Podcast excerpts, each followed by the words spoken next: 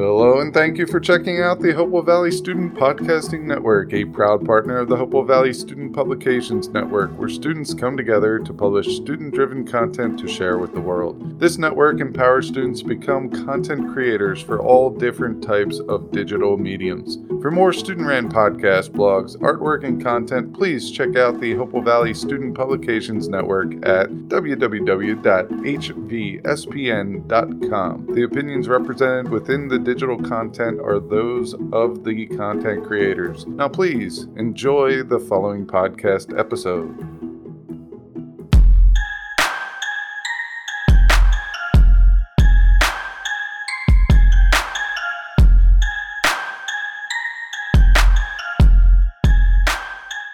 Welcome to my AP Biology Thoughts podcast. My name is Pauline Billaway, and I am your host for episode number 22 called Unit 8 Ecology, Food Webs and Food Chains, and Types of Organisms. Today we will be discussing the classification of different organisms in each trophic level of food webs and varying food chains. To start off, let's differentiate between food chains and food webs. The picture shows how food chains are a smaller representation of an ecosystem. So several food chains within one ecosystem make up a food web. Therefore, a food chain will only show one organism at each trophic level, while a food web will show multiple producers, for example. That brings us into identifying the types of organisms in these food chains and webs.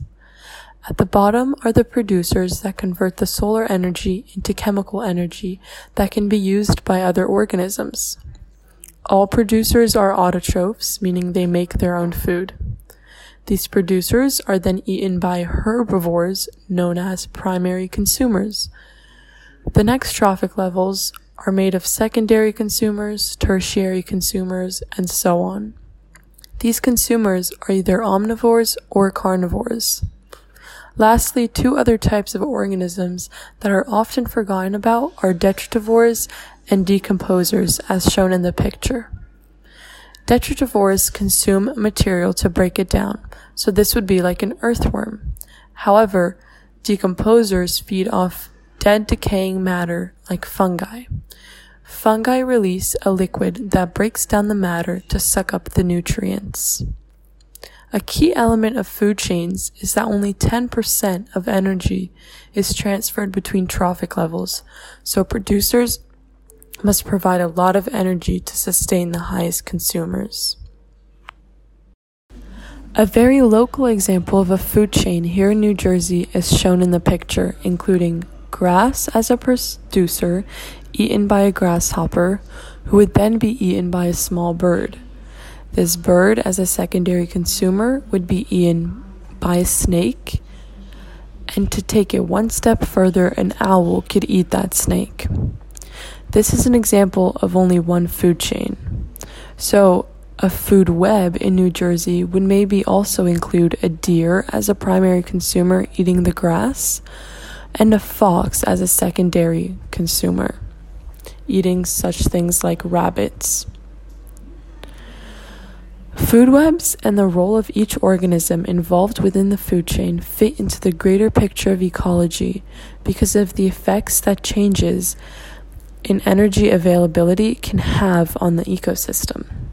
For example, if there is a decrease in the amount of free energy available to the producer level, it affects everyone. Each trophic level would receive less energy, so populations would decrease, and the top trophic levels might even die out. Another example of these effects is the germination period of many organisms. Like this baby in the grass playing on Easter, a lot of organisms have their babies in the spring when the sun is out for longer periods of time. This is because the producers get more sun energy to grow, which then means that more energy is transferred to the primary consumers to reproduce.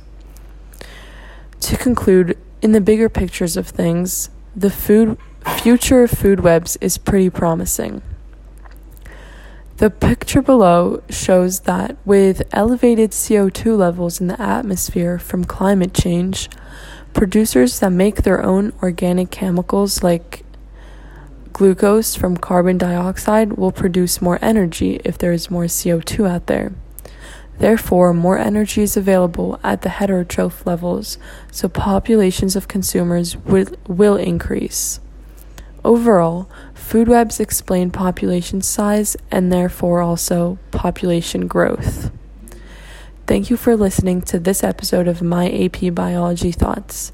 For more student ran podcasts, make sure that you visit www.hvspn.com. Thank you.